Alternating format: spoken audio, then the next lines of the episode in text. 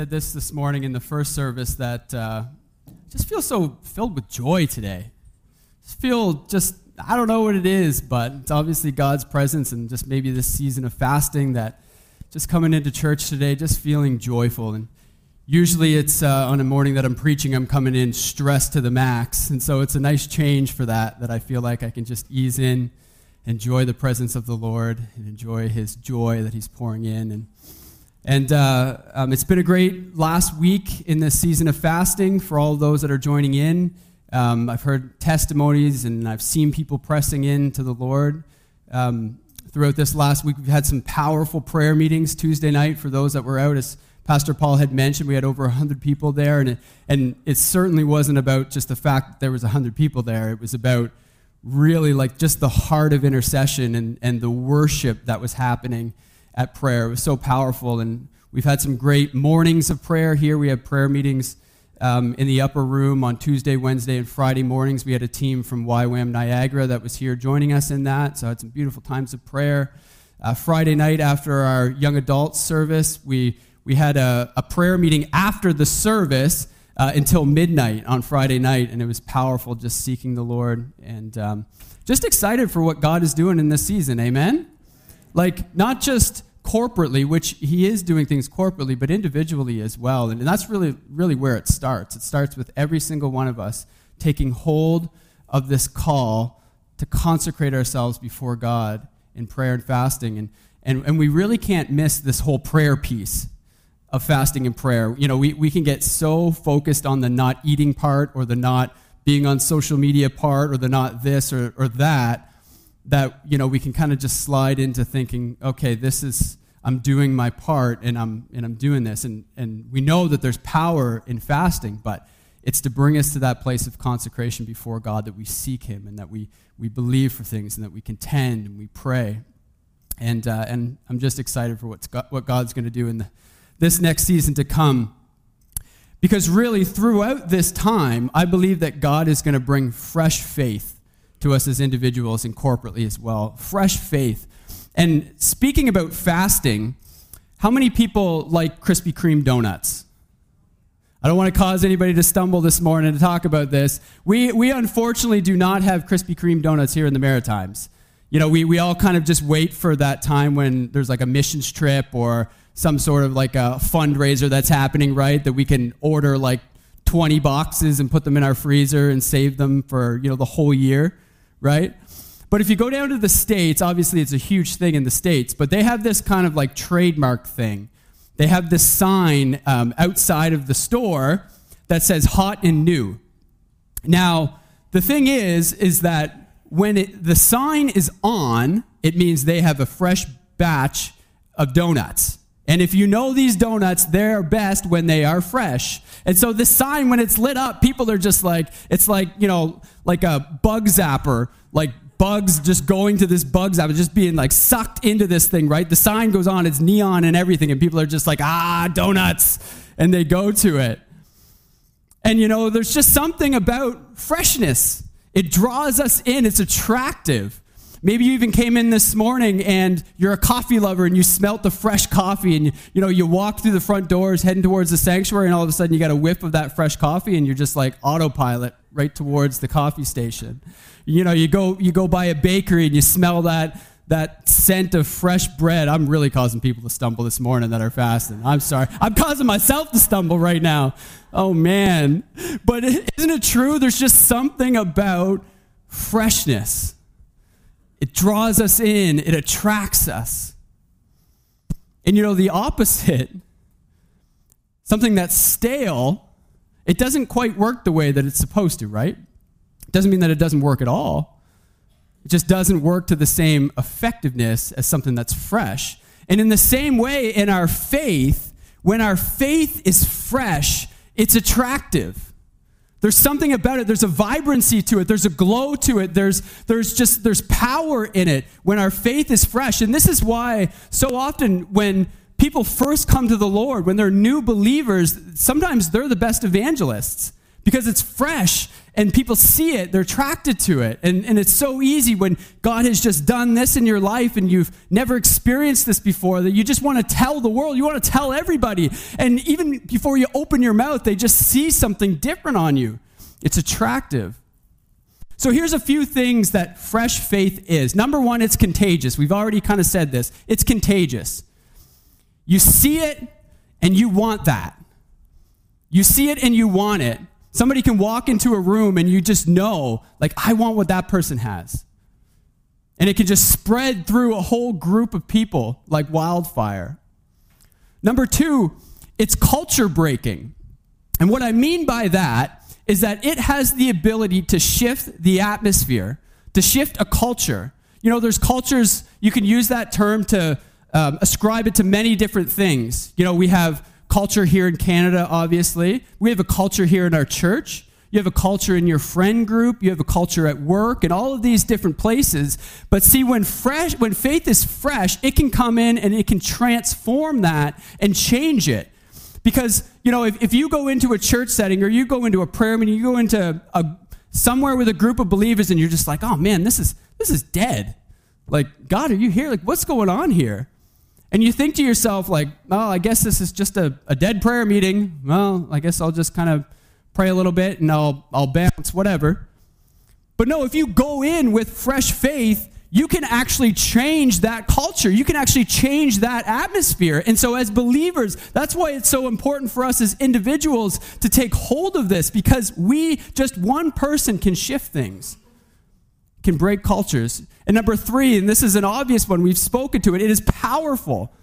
But it's powerful not just in the sense of in the natural and what we see, but it's powerful in the supernatural. Fresh faith has power in the supernatural, things that we can't even see, that we don't even know. It changes things, again, not just in the atmosphere that we can see and we can visually um, see before us, but actually in the spirit realm.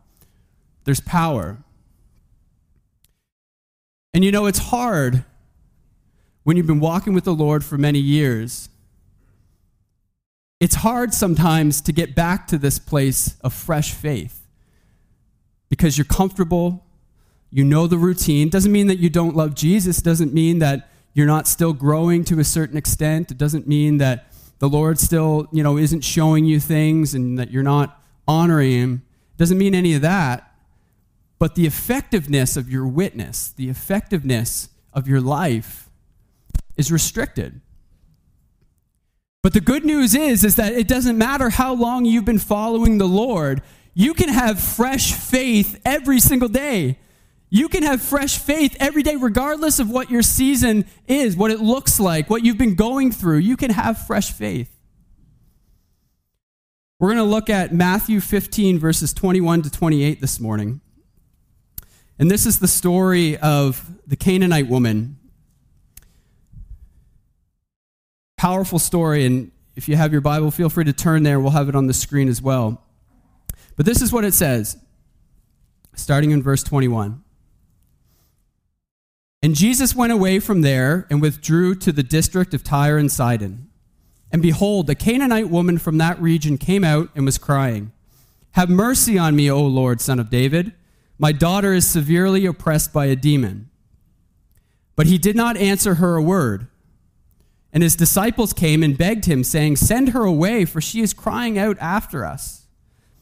He answered, I was sent only to the lost sheep of the house of Israel. But she came and knelt before him, saying, Lord, help me. And he answered, It is not right to take the children's bread and throw it to the dogs.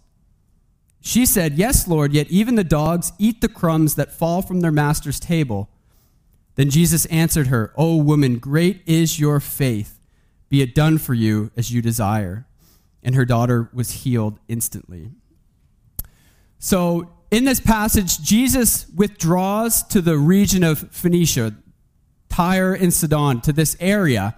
And this is a, a, a Gentile area, non Jewish area. And chances are he probably withdrew to this place because just before that, the Jewish leaders were, were really on him and he was in debate with them and, and uh, they were really kind of coming down on him. So there's a good chance that he withdrew to this area just to get some time of rest and maybe to spend some time teaching his disciples and having some, some more intimate time with them. So he withdraws to this area, and this woman comes up to him.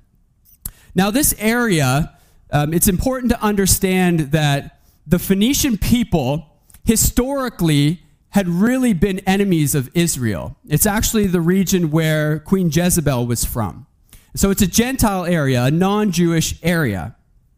And now, before I get into my, my main point on this text, um, I want to address kind of an elephant in the room to this because I'm sure if you've read this before, you've probably been like, man, what is Jesus saying? Or if this is the first time you've heard it, you're probably thinking that right now. Like, Jesus, what are you saying? You just called this woman a dog. Like, are you being racist? Are you being sexist? Like, what, what is going on here, right? It seems pretty intense the language that he uses here. Now, in order to understand kind of what he's saying, we have to kind of understand God's plan of salvation and, and kind of how God intended for that to play out. Because, see, the people of Israel, the Jewish people, were God's chosen people.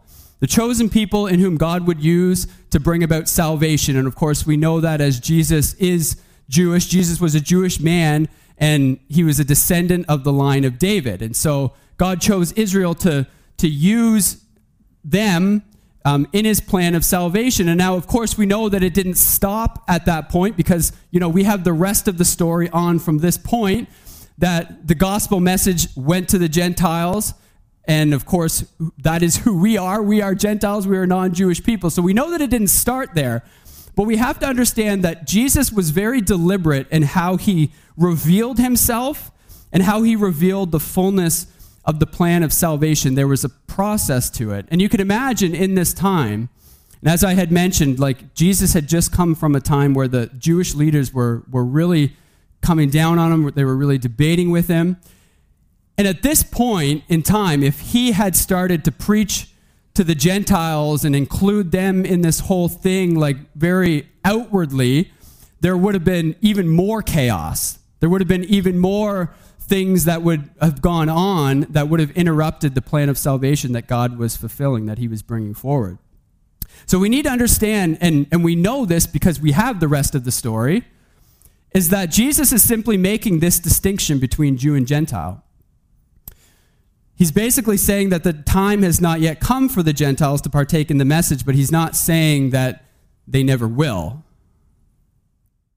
And I'll also mention too, because this word dog is very intense, and you know we can think of you know you know a filthy animal and all this stuff, and and in reality, there's a couple different ways that that word, when it's used in our English translation, um, there's a couple different Greek words that are used for that word. So when we think about, you know, verses like, as a dog returns to its vomit, which is a little gross and intense, that's actually a different word than what Jesus is using in this time.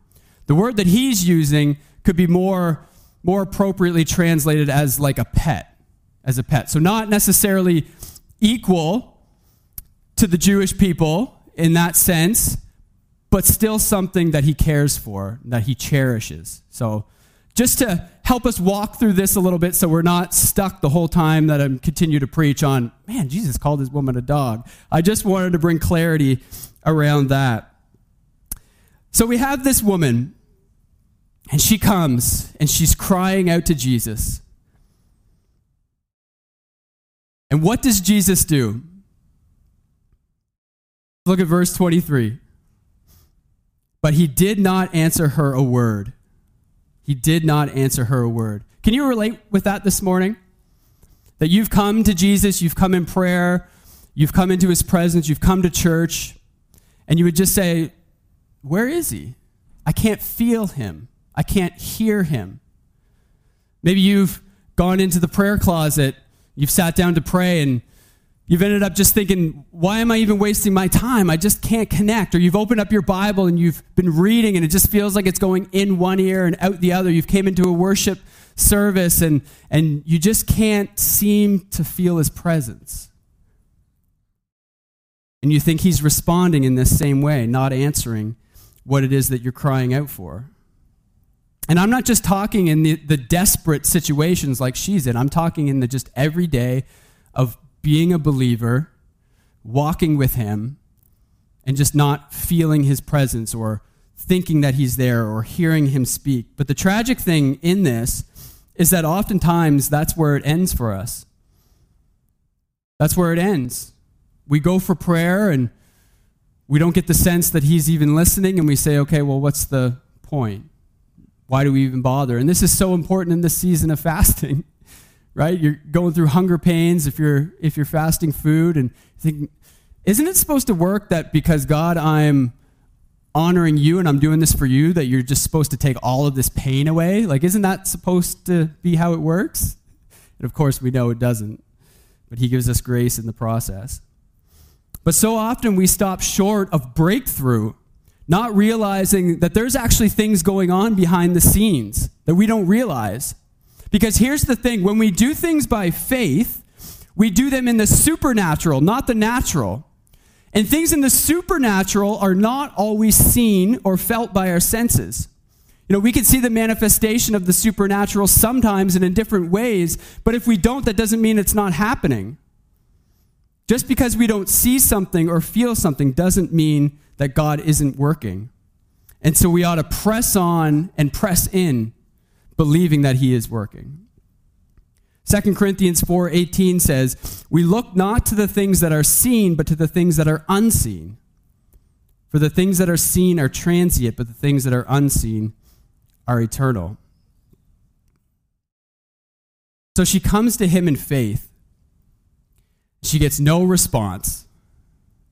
And then even it says that the disciples were trying to get rid of her too. So, can you relate with that also? Not only do you feel like you cannot connect with God and He doesn't hear you, but also you have people around you that are resisting. So, not only do you feel like God is resisting you, but you feel like the people around you are not helping the cause that they are resisting you. Maybe you're in a place where people are criticizing your faith and you feel like there's just this resistance. Maybe it's your friends that are believers and you just feel like there's not that same amount of accountability or desire to go after God. And, or maybe you say things that are a little bit more radical when it comes to your faith and your friends are just like, now calm down a little bit. We don't do that here. Right? We're, we're you know, we do the church thing. We're Christians, but that's just a little bit, that's just a little bit too much. Can anybody relate with that? Not only feeling the resistance from God or thinking that there's resistance from God, but also from the people around you. You know, it was interesting though. Last night I was reading back through this scripture and something else came to me. And it's what Jesus said in verse 26. He said, It is not right to take the children's bread and throw it to the dogs. But what I thought about was a story that's in the Old Testament in 1 Kings 17 about the prophet Elijah. Now, if you're familiar with that story, the prophet Elijah, the Lord speaks to the prophet Elijah to go to this, the same region where this woman is from, the same region. And the Lord tells him there's going to be a widow there that he's to go and ask her for bread. So we've got this connection bread in that story, bread in this story. So the prophet Elijah goes and he asks her for bread, and, and I won't go through the whole thing, but God does a miraculous thing through that in providing um, food for this widow and her son. And then a little while later, um, through the prophet Elijah, the son he actually becomes sick and he dies, and Elijah raises him, him from the dead. And so, what I was thinking about when I read this particular verse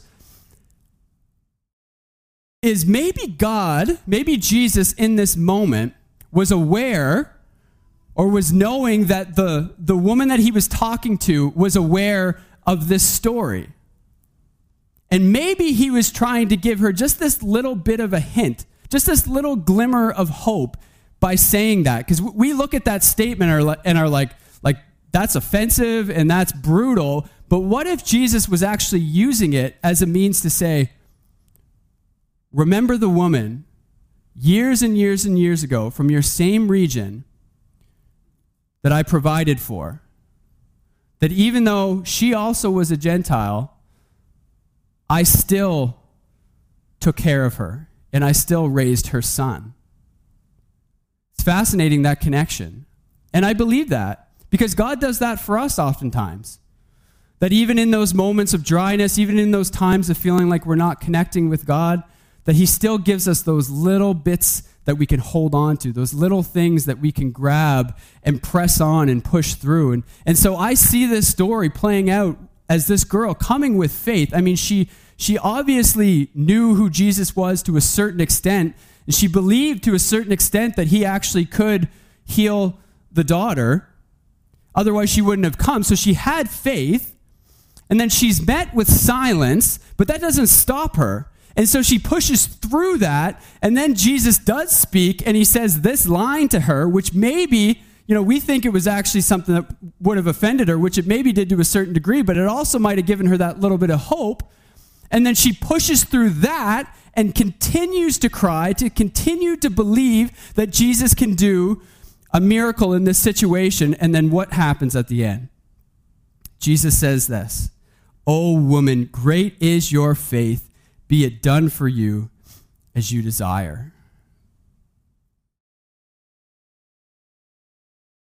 Fresh faith comes when we're willing to push through and seek God regardless of how we feel, regardless of what we see around us.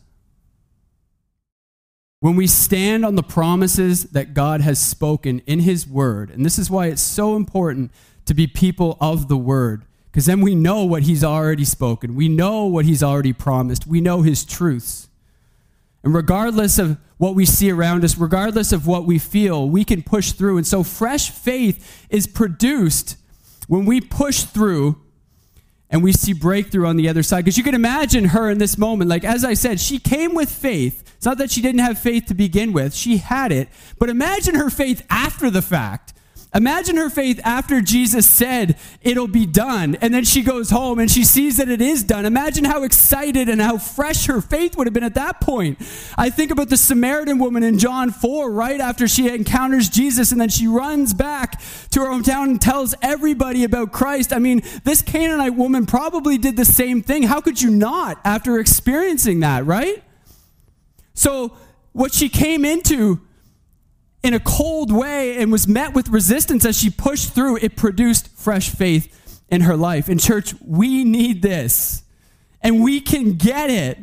But so often we are just stopping so short, so short because we think that God actually isn't doing anything. He's not listening to our prayers, He's not working because we don't feel it. And I'm not against feelings by any means. I mean, things like joy and peace, fruit of the Spirit, these are things that we feel. And praise God for them, that we can use them as benchmarks, that we can use those as things that compel us and propel us in our walk with the Lord. But we can't allow feelings to get in the way of what He actually wants to do because of how we feel. Fresh faith what if we had a church full of people who had fresh faith? We have a church full of people who have faith. Absolutely. We don't discount any of that at all.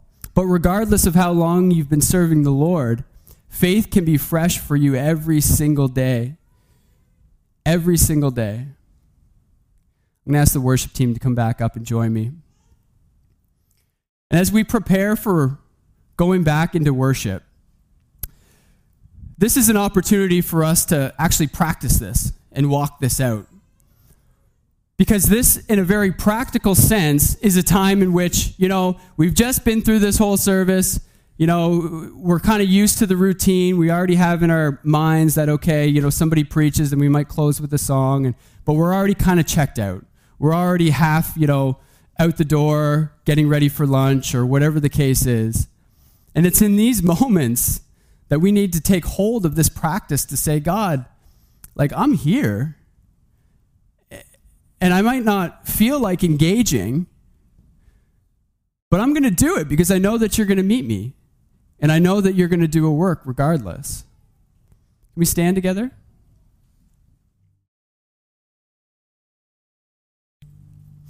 And I encourage you as well, in a very practical sense, throughout this week,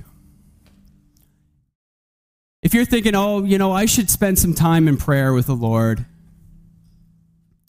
but then something comes up and just, ah, I just don't feel, I don't feel like it. Let this just be a challenge to say, do it anyway. Because, you know, we can find ease in so many other things in our day to day life. And I said this in the first service as well. You know, there's never been a time where we've had more resources of things that can help us in life, things that can help us grow, things that can help us improve our well being and our behaviors and so on. There's so many resources that are out there. And I'm sure many could agree with me when I say, you know, sometimes it's easier to just pick up a book and begin to read it than it is to pick up the Word of God and read that. Or it's a lot easier to, you know, read an article or get some counsel from somebody or, or whatever the case is. It's easier to do that than go into the prayer closet and pray. And humanly speaking, that doesn't make any sense at all because prayer is actually very easy to do in the sense of like, you're at home, go into a room, shut the door behind you, you don't need anything, like nothing at all, because God is there. It's so easy in a practical sense, and yet sometimes it's one of the hardest things for us to do because the enemy doesn't want us to do it, right? The enemy will try everything he can to keep us from praying. But if we would push through that, fresh faith is on the other side. So the worship team is going to play a couple songs.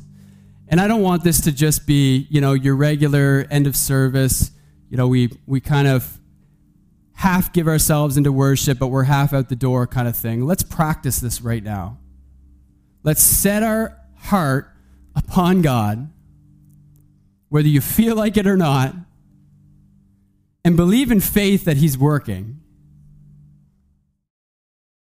And that looks differently for everybody, and that's totally fine. We all express ourselves in different ways. It's not about that, it's about what's in here, it's about our posture towards Him.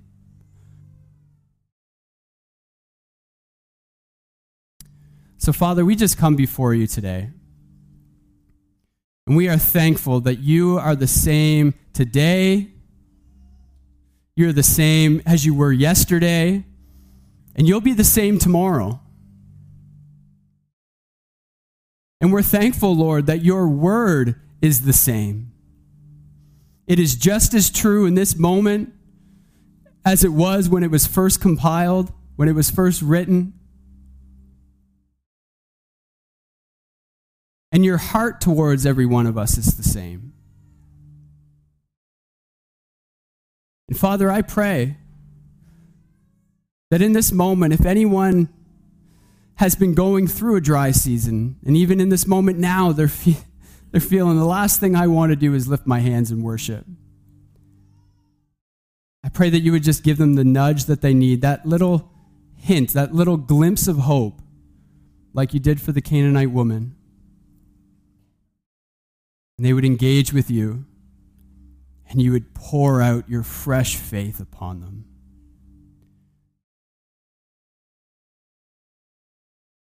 We ask, Holy Spirit, that you would come right now. We know you're here already. We ask that you would manifest yourself as a response to our faith. Come, Holy Spirit. Come, Holy Spirit. Let's make room in our hearts for you.